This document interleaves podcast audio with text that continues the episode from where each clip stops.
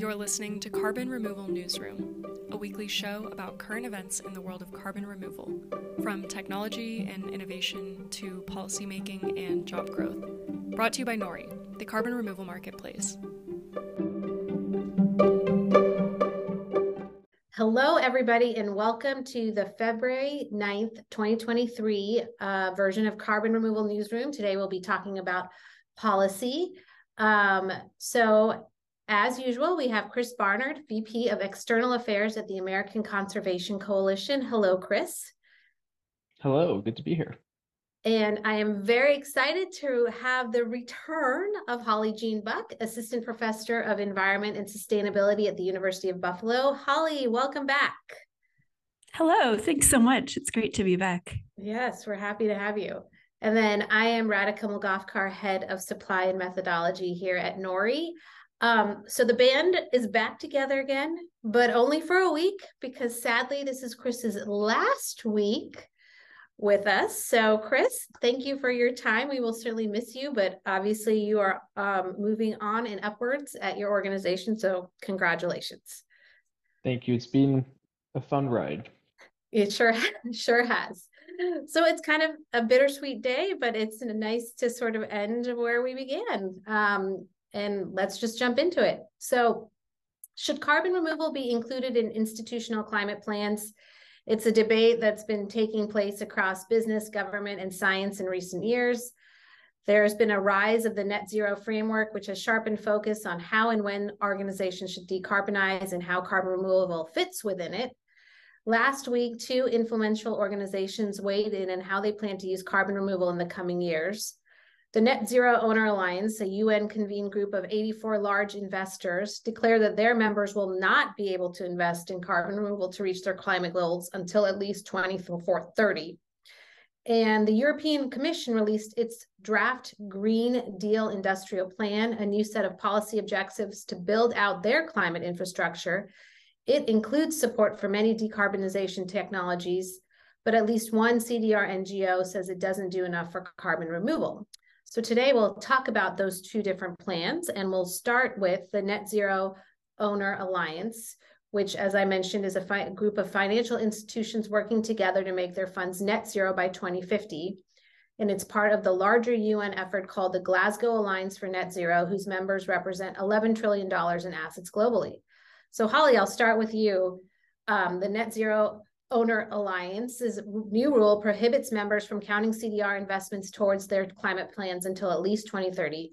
What do you think about that decision?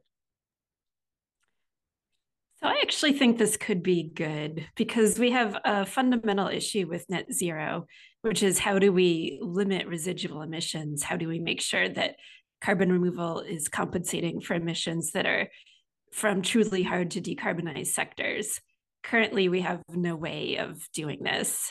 And I think this is a problem, because I think we need to start considering C D R capacity as being limited.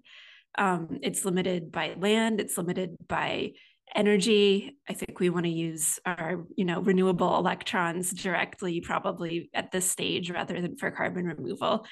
If you're talking about geologic storage, it could be limited by the rate of injection. So if you have this limited carbon removal capacity, you don't want to be using it up initially for these things that we could decarbonize by other means.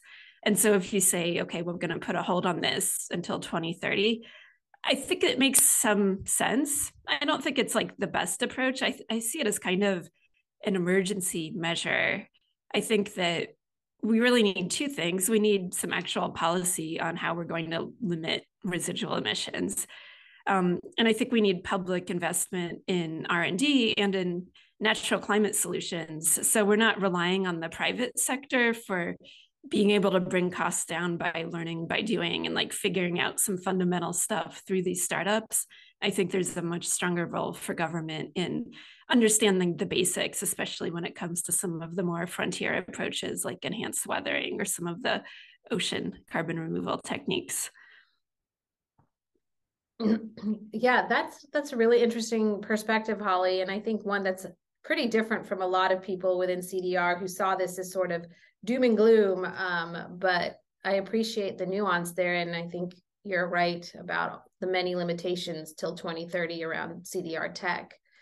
Um, Chris, kind of con- curious from your perspective, you know, the U N has convened this global effort of large financial financial institutions in the fight against climate change. And, you know, what is your thought on the potential of this kind of voluntary um, effort and its impact, larger impact within the climate space? Yeah, I mean, I think it's obviously broadly very positive. Um, I think the the overall assets of these one hundred sixty plus companies was around seventy trillion dollars, which is just mind-bogglingly huge. And I think at the end of the day, you need the private sector completely bought in on this if you want to get the change necessary. So I see this as a as a huge positive. I see it as a response also from a lot of those companies to where consumers and people around the world want them to be heading in that direction. And so I think that there's a lot of this is it's really good news. And I think there's a lot of potential from the private sector leading this because it allows them to work, compete on different solutions to find what works best for their particular um, their particular company or business model. And at the end of the day, because they still have to respond to the price motive, they need to do it in a way that also makes economic sense and doesn't trade economic security to tackle climate change and shows that they can do both. So I think the the voluntary nature of it and the fact that the private sector is such so involved in such a huge way is actually um, a really positive thing.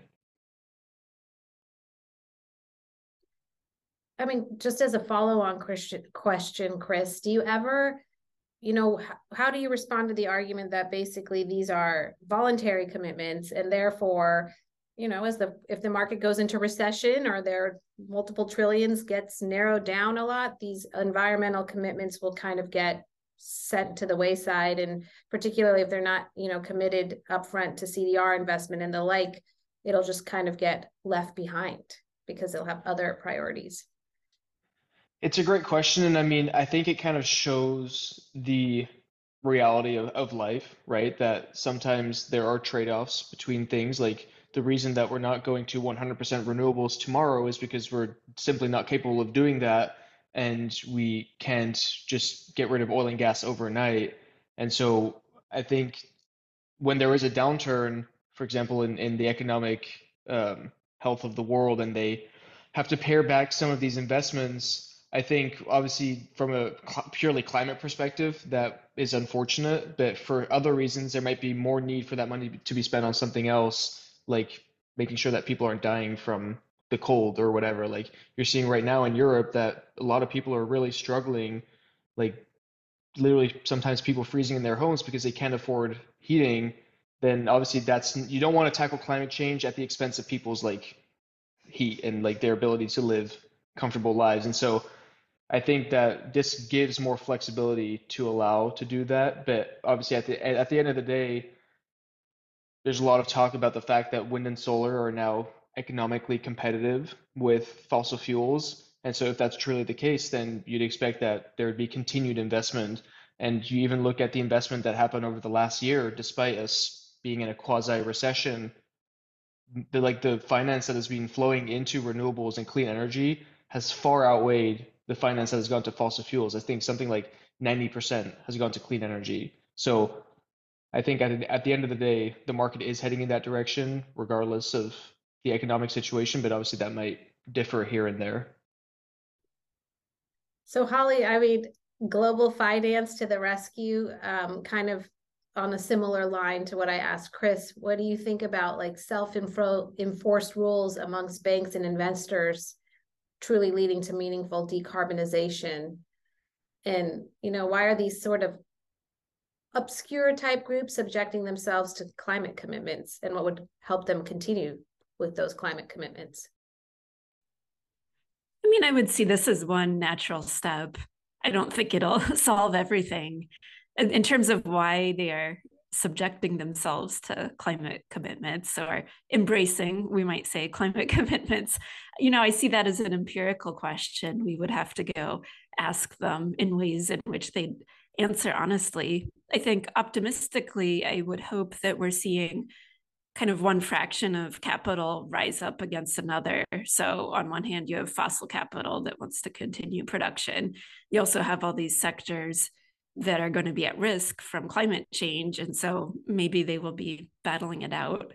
Um, and I hope that, you know, whether it's agriculture or insurance or whatever else is aligned to actually doing something about this problem will win out.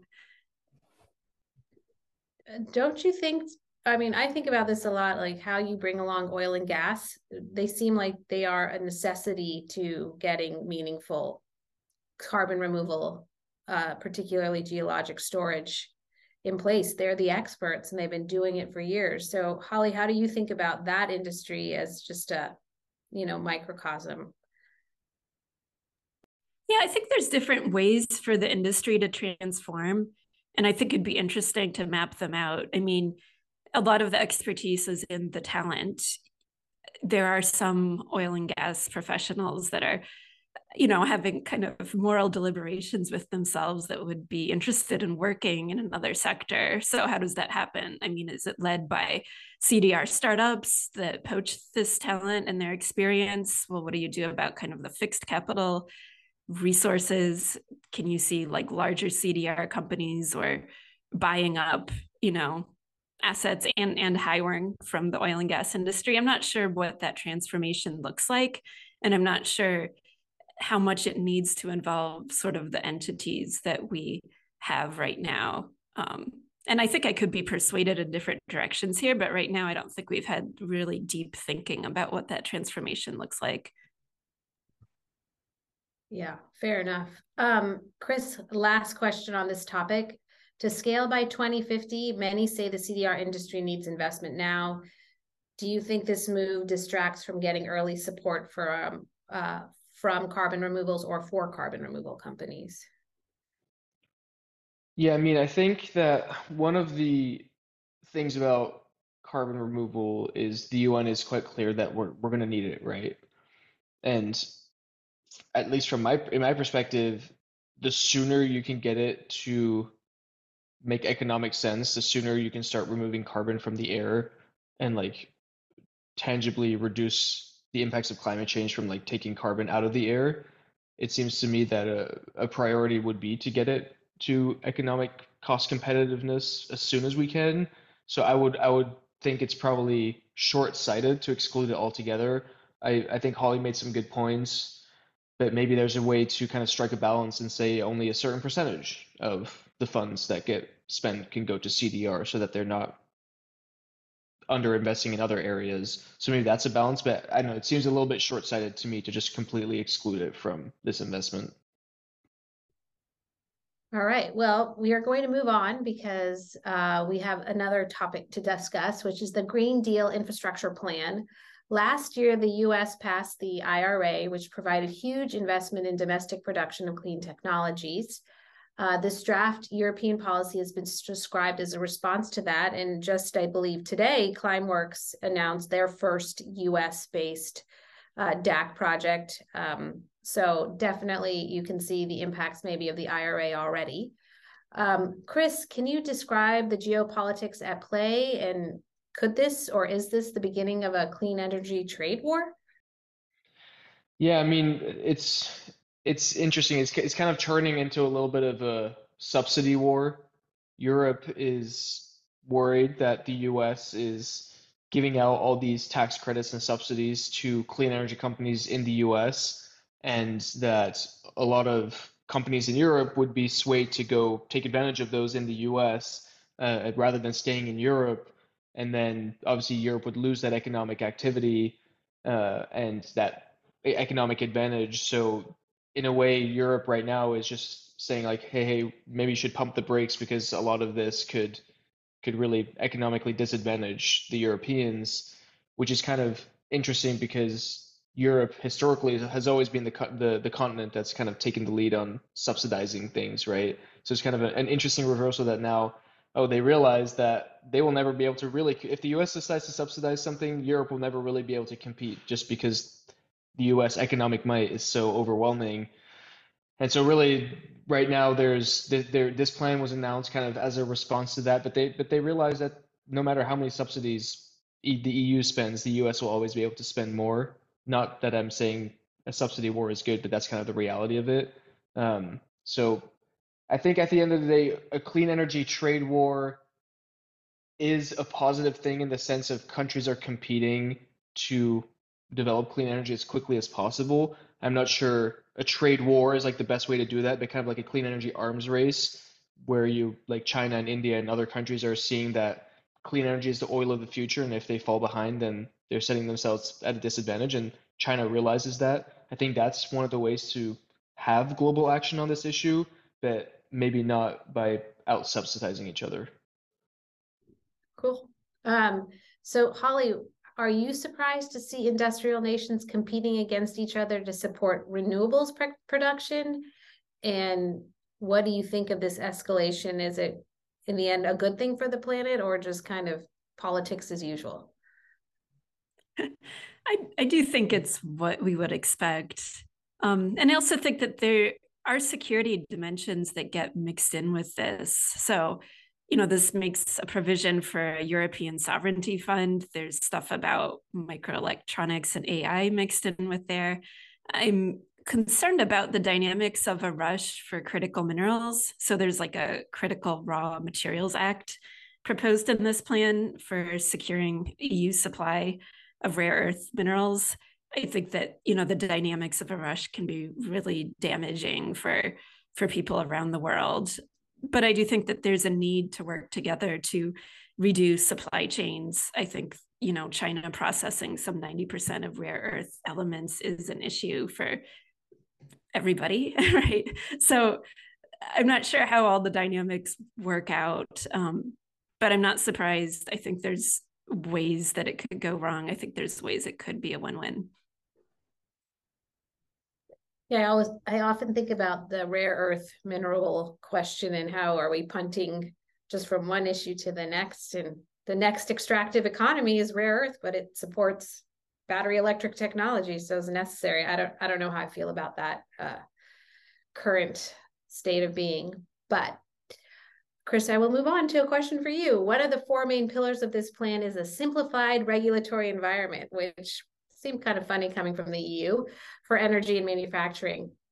Permitting reform is something we've talked about a ton on this show, and it's obviously an important issue to you. So what do you think of this element of Europe's plan? Is it something the U S could copy? Yeah, I mean, simplified regulatory environments aren't something the E U's particularly well known for, uh, but neither is the U S, right? And I mean, it seems to me that on the kind of demand side with all these subsidies, that that's one way of of kind of trying to boost this. But on the supply side, like making sure that it's easy to build this infrastructure, or at least a lot, at least a lot easier than it is now, would actually probably be a huge competitive advantage for particular regions. I think that's one of the reasons that the U S is talking about this. One of the reasons that even Democrats that typically have been more opposed to reforming the permitting process are now realizing that all this money spent in the I R A will literally be wasted if we don't actually have permitting reform to build The, the stuff that the money is going to. I think Europe has a similar realization. Um, and so actually one of the best things that they that either of these continents can do to make themselves more competitive within this clean energy arms race is to make it as easy as possible for a company to build a project like this. And the E U has, similarly to the U S, made it very difficult over the years to do that kind of stuff. I will say that broadly speaking, it is easier. The U S is more attractive to be able to do things like that because we have more space for transmission lines. We have more space for pipelines to transport captured C O two. Like in general, we we have more geographic space to do those things. Um, and so in that sense, I mean, you, the U S has always had a competitive advantage with it when it comes to resource extraction and production. So that's probably the same with clean energy. But I think, yeah, the E U have to try something to be competitive, and reducing the regulations is going to be one of the most important steps in that. Um, so Holly, what do you recommend the E U do to more support C D R? Um, we were just talking about obviously permitting reform, but are there other things you think they should consider, consider or just stay the course and stay more focused on emission reduction? I do think all this action on industrial decarbonization does support C D R indirectly. I mean, if you develop a regulatory framework for carbon capture and storage because you're decarbonizing cement, that will help progress in C D R. Any progress in industrial emissions is going to help the life cycle analysis of different carbon removal technologies. So I see these things as complementary. I, I recommend continuing to invest in interdisciplinary research, which is something that the E U has been pretty good on. And you know, the progress they make on M R V, for example, is, is going to help the field broadly. All right, and last question today, because we are on oh, a time, a little bit of a time crunch.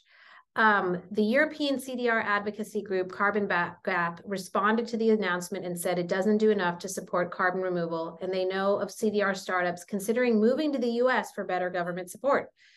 Does Europe risk falling behind in building a C D R industry? And this question is for both of you. I will start with Holly and end with Chris for his last comments on this podcast.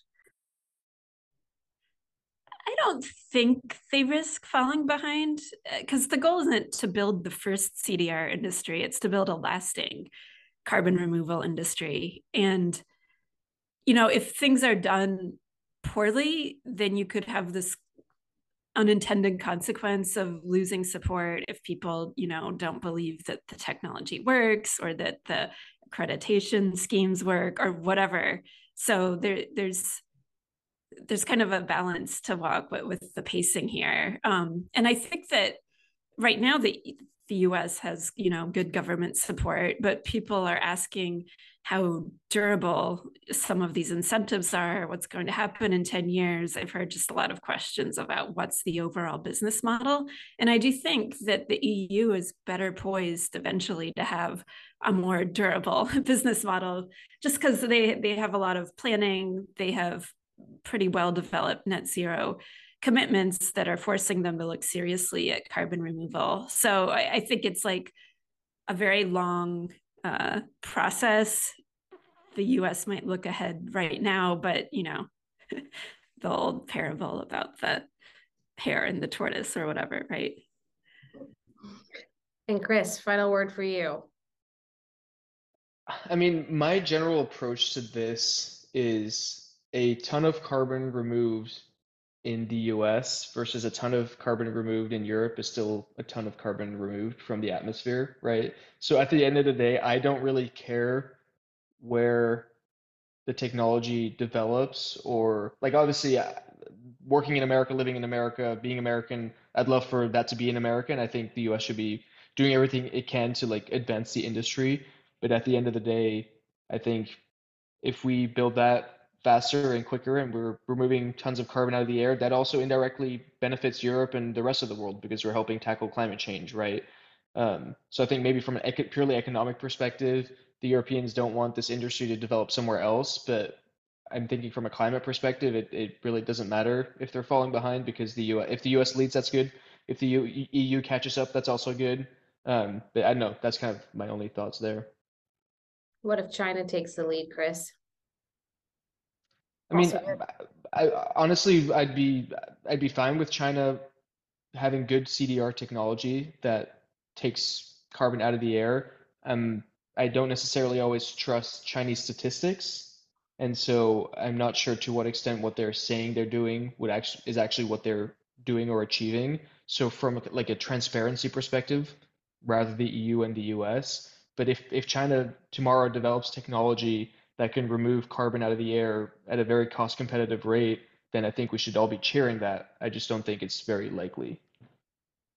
All right, and with that final note, Chris, I'm gonna do good news for the week, which is um, there was a recent study that said that almost every coal-fired powered plant in the country could be cost effectively replaced by local solar or wind and batteries, which I think is just uh, to some of Chris's earlier and Polly's earlier points. You know, the clean energy transition is, seems to be well underway, and that's, you know, huge news. It's a big step forward for um, the environment for sure. So with that, Holly, so nice to have you back. It's wonderful to hear your voice back on the podcast. It's great to be here. I'm just sad that Chris will be departing. I know. And Chris, we're going to miss you so much, but you're always welcome to return uh, anytime, especially if there's something you want to talk about from a policy perspective. But thank you so much for all your time and work on the podcast. We really enjoyed it. Well, with, with Holly back, I didn't want to have like an overload of awesomeness for, for the listeners. So it was, it was time for me to step down. Yeah, well, we'll miss you, Chris. So hopefully, like I said, you'll visit once in a while. Likewise.